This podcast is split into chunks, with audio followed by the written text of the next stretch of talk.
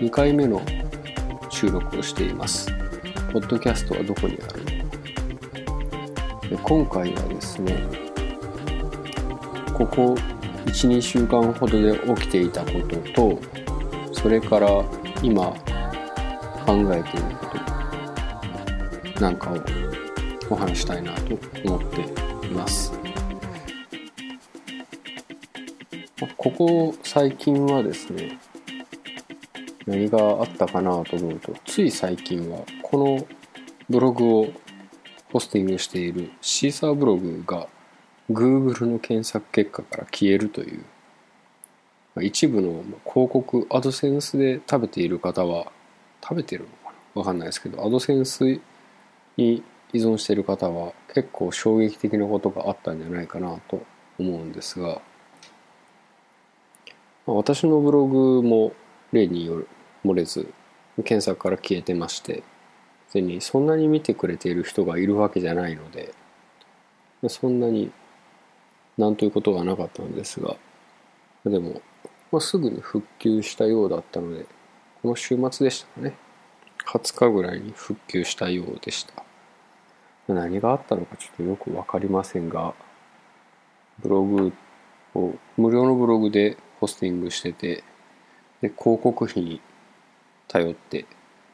サービスを無料で提供しているっていうビジネスモデルって結構危なっかしいところがやっぱりあるんじゃないかなと勝手に思ってしまいました。とはいえですね、ブログで課金をしてくれるっていうユーザーさんってどのぐらいいるんだろうっていうのはちょっと思ったりはします。私も無料のブログサービスしか使っていないなあっていうのもありますし、他の エスエヌエス 的なサービスもどれも課金してないなあということに今回の件で思いまして、わざわざ課金するまでもねえんじゃねえのかっていう趣味だからとかいうのはあるんですけど、じゃあ自分が高校生や大学生の時に音楽に趣味だからってお金かけてなかったかっていうと逆でしたよね。アルバイト代稼いだものを全部突っ込んでたという感じだったので、その辺は金銭感覚が家庭を持ってから変わったんだろうと思います。とはいえですね、サーバーを自分で立てて、サーバーも借りてとかしてブログを作ってもいいんですけど、めんどくさいですよね。めんどくさいというのもありますけど、ドメインを取ってサーバーも借りて、ウェブサーバー、まあ今ワードプレスとか簡単に立ちますけれど、ワードプレス作ってデータも入れて、でワードプレスに見つかる脆弱性にパッチを当ててなんていうことを仕事でなければもう多分したくないですよね。したくないわけじゃないか。うん、でもやっぱりめんどくさいですね。そこじゃない感じはやっぱりしますね。ブロガーの方はきっともうそれが全てでもいいのかもしれないですけど、実際ブログは、まあ、一つの出口でしかないわけなんで、まあ、それが毎月こう固定で経費にかかってくるというのは結構痛々しいものがあるなと思います。次にですね、ここ最近手に入れたオーディオユニットプラグインのお話なんですけど、ユーブイアイ ワークステーションというところが無償で一時配布してたんですけど、先週末ぐらいだったかな、限定期間限定で配信してましたが、えーと、どれだっけ エスワイごじゅうご とかヤマハのですねコルグの エムワン とか、ああいうのを模した感じのシンセサイザーを確かにまんよんせんえん相当だったかな、アイコン .jp さんがニュースで出してて、私もその波に乗っかってしまったんですけれども、それを落としに行った時に確かじゅうギガぐらいのサイズ、9か9ギガか9ギガぐらいのサイズだったんですけど、サーバーがもうガンガンにダウンしてしまって、なかなか落ちてこないということがありましたね。まあ、みんなタダとなるともうわーっと群がったのかなとも思ったんですけど、単純にデータサイズがでかいからっていうのはありますね。きゅうギガのホスティングってなかなかね、一応それ用のサーバー用意してくれていたっていうことが、あと後でメールが来ましたけれども、でもダウンしちゃいましたっていうごめんなさいメールでしたね。でも物自体はさすがににまんよんせんえんぐらいするから、まあまあ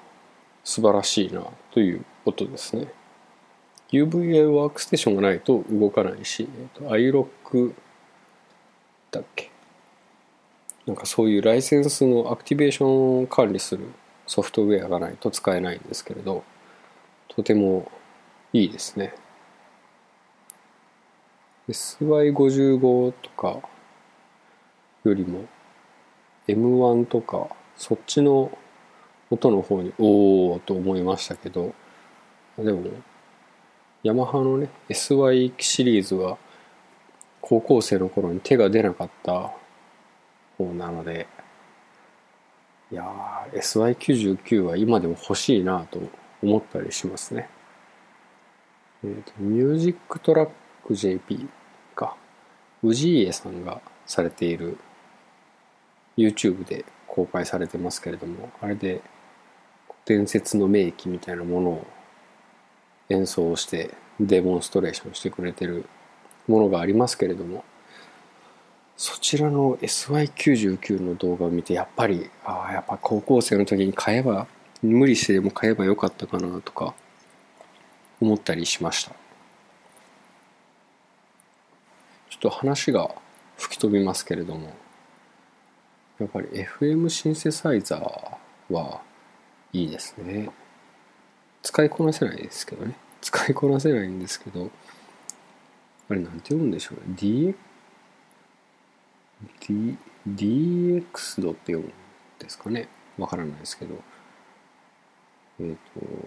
ブイエスティー のプラグインだったんですけど、オープンソースで ディーエックスセブン をエミュレート、シミュレートした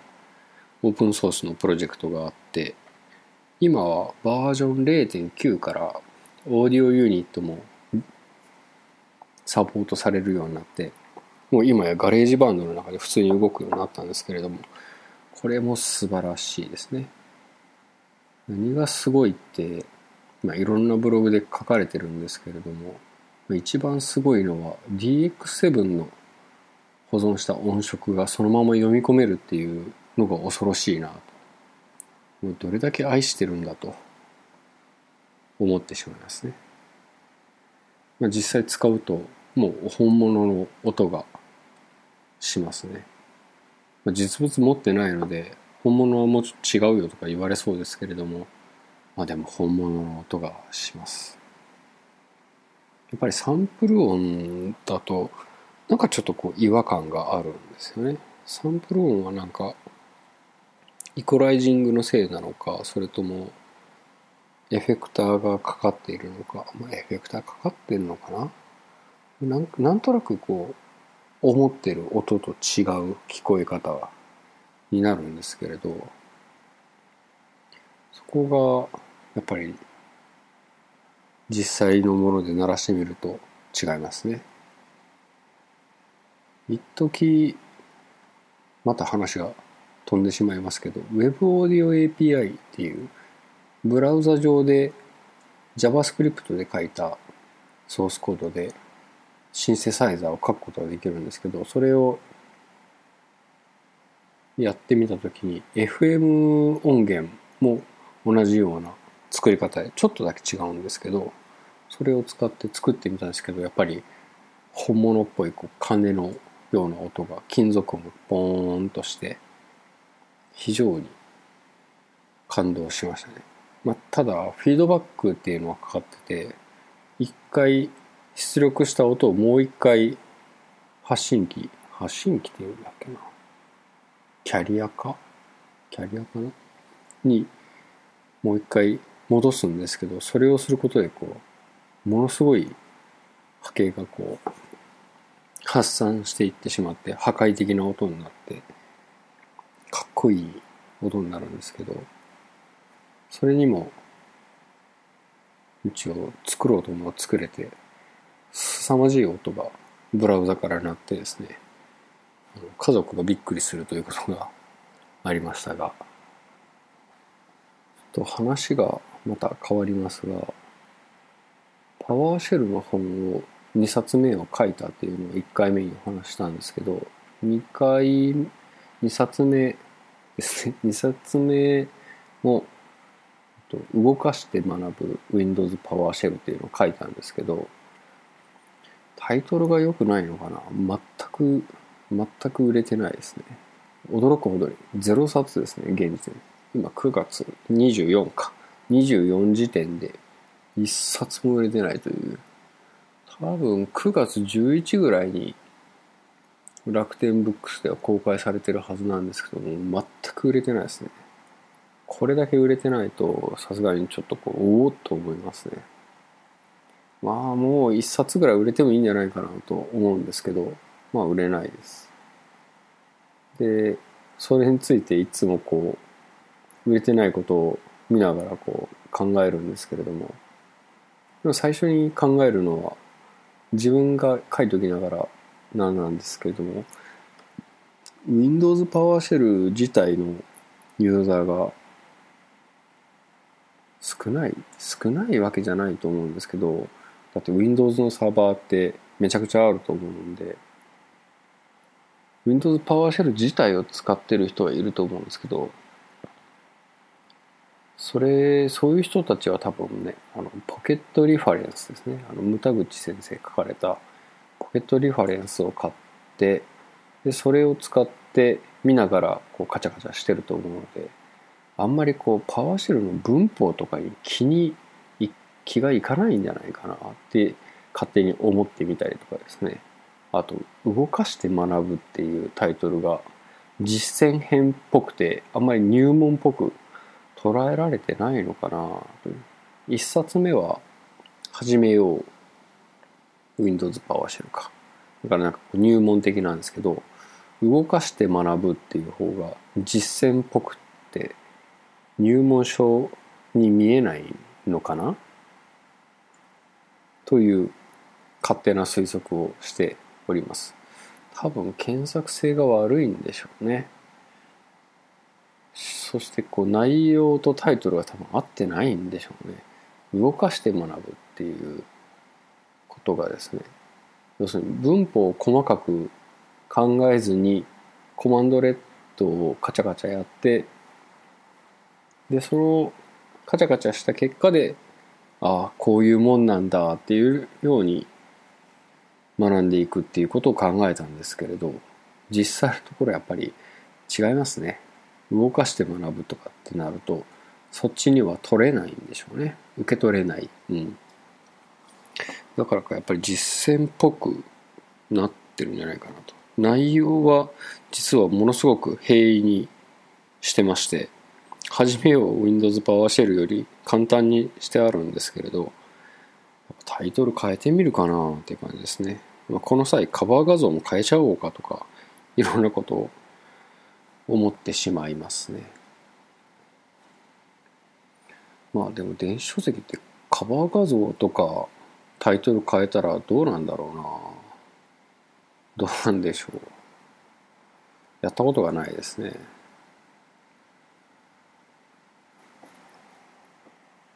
まあ実際動かして学ぶっていうことをタイトルにつけると、なんかよくわかりませんが、スポーツのジャンルに楽天ブックスでは検索の結果出てきてて、出てきてたか、変えたか。スポーツのジャンルに含まれてて、まあ、どう考えても売れないですよね。スポーツと Windows PowerShell が何ら結びつかないので、まあ、そりゃ、スポーツの何かの値をWindows PowerShell で計算してなんかするっていうことがあればいいんでしょうけど、あるのかな、ないような気がするな。実際計算自体はね、Windows PowerShell でしなくても他のものでもできますし、まだ話が変わります。ライブドアのブログも私やってるんですけど、ライブドアのブログでここ最近はたと思ってですね、クラシック エーエスピー ってアクティブサーバーページですね。インターネット黎明期始まったばっかりの頃にマイクロソフトが出してた、えー、動的に動くページを作る、そういった仕組みなんですけれども、これがなぜか唐突にこう解雇中オツな感じでやってみたくなって、それで実際にこうバーチャルボックスの中、仮想の中なんですけど、作ってみたんですね。で、作ってみるとですね、ああこんなだったわーっていう懐かしさが込み上げてきて、またなんか作ろうかなと思ったりするんですけれど、考えてみると危ない時代だったなぁと。ちょっと昔話になるんですが、クラシック エーエスピー で作ってたのはもうじゅうねん以上前で、その時には全く Web アプリケーションのことについても知らないふたつ上の先輩と、で、私とで、何だったっけな、なんかのデモンストレーション、お客さんに見せるデモンストレーションのアプリケーションを作れというお達しがあって作ってたんですけど、ふたりとも Web についてもほとんど知識がなかったので、今考えたら危なっかしいのいっぱい作ったなぁと思います。何が危なっかしいってあれですね、データベースの検索に今だったらあの徳丸先生に絶対怒られるであろう、まあ、徳丸先生はなくても怒りますよね。データベースへの問い合わせ文をユーザーからの入力で作り出して問い合わせをするという、もうやっちゃダメですよっていうのもそのままやってましたし、それからあとなんだろう、ユーザーの入力に答えて Excel ファイルを作るっていうのもやってましたね。あれもマイクロソフトの技術ページだったかで、やっちゃダメですって書いてあったんですけど、余裕でやってしまいましたね。まあ、納品してないのがとてもまあ、良かったというか救いというかですけれども、あれもひどかったなぁと。で、そういうひどいクラシック エーエスピー なんですけど、まあ、それはそれで面白かったんですよね。変なことがいろいろできましたし、何も考えなくても作れたっていうのもありますし、まあ何せ上から下へ向かって流れていけばとりあえず動くよっていうものだったので、うん、あの時のソースコードを今見せられたらもう吐き倒しそうですけど、でまあそういうクラシック エーエスピー を実際にこう手元で作ってみてですね、わあ懐かしいと思って、さすがに公開することは怖くてできなくてですね、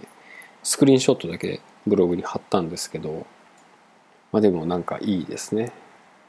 あの頃なんであんなデザインだったんだろうと思うんですけれど、今回作ったのは背景が水色で、文字が赤で、でテーブルタグで表が出てて、というこうものすごい奇抜な色のものなんですけど、あの頃の社内向けのウェブシステムってあんな色のやつばっかりだったなぁと、私が見てたやつがそうだったのかもしれませんけど、そんなやつばっかりだったなぁと思いながら書いておりました。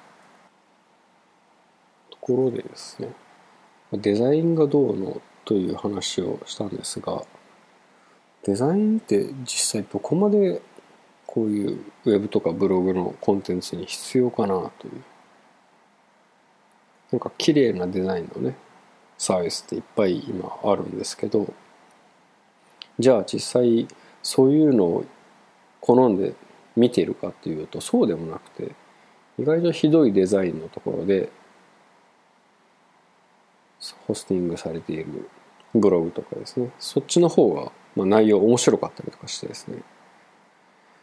まあ見た目じゃないのかなとも思うし、もうちょっと改善してもいいのかなとも思ったりしますね。なんか一昔前にハテナあれハテナブログだっけハテナブックマークハテナブックマークかな、デザインを変えてものすごいこう酷評されてた頃がありますけれども、まあ、そういうのも今聞かなくなってるんで、結局戻したのかそのままなのかちょっと分かりませんけれども、デザインは慣れのような気がしなくはありませんね。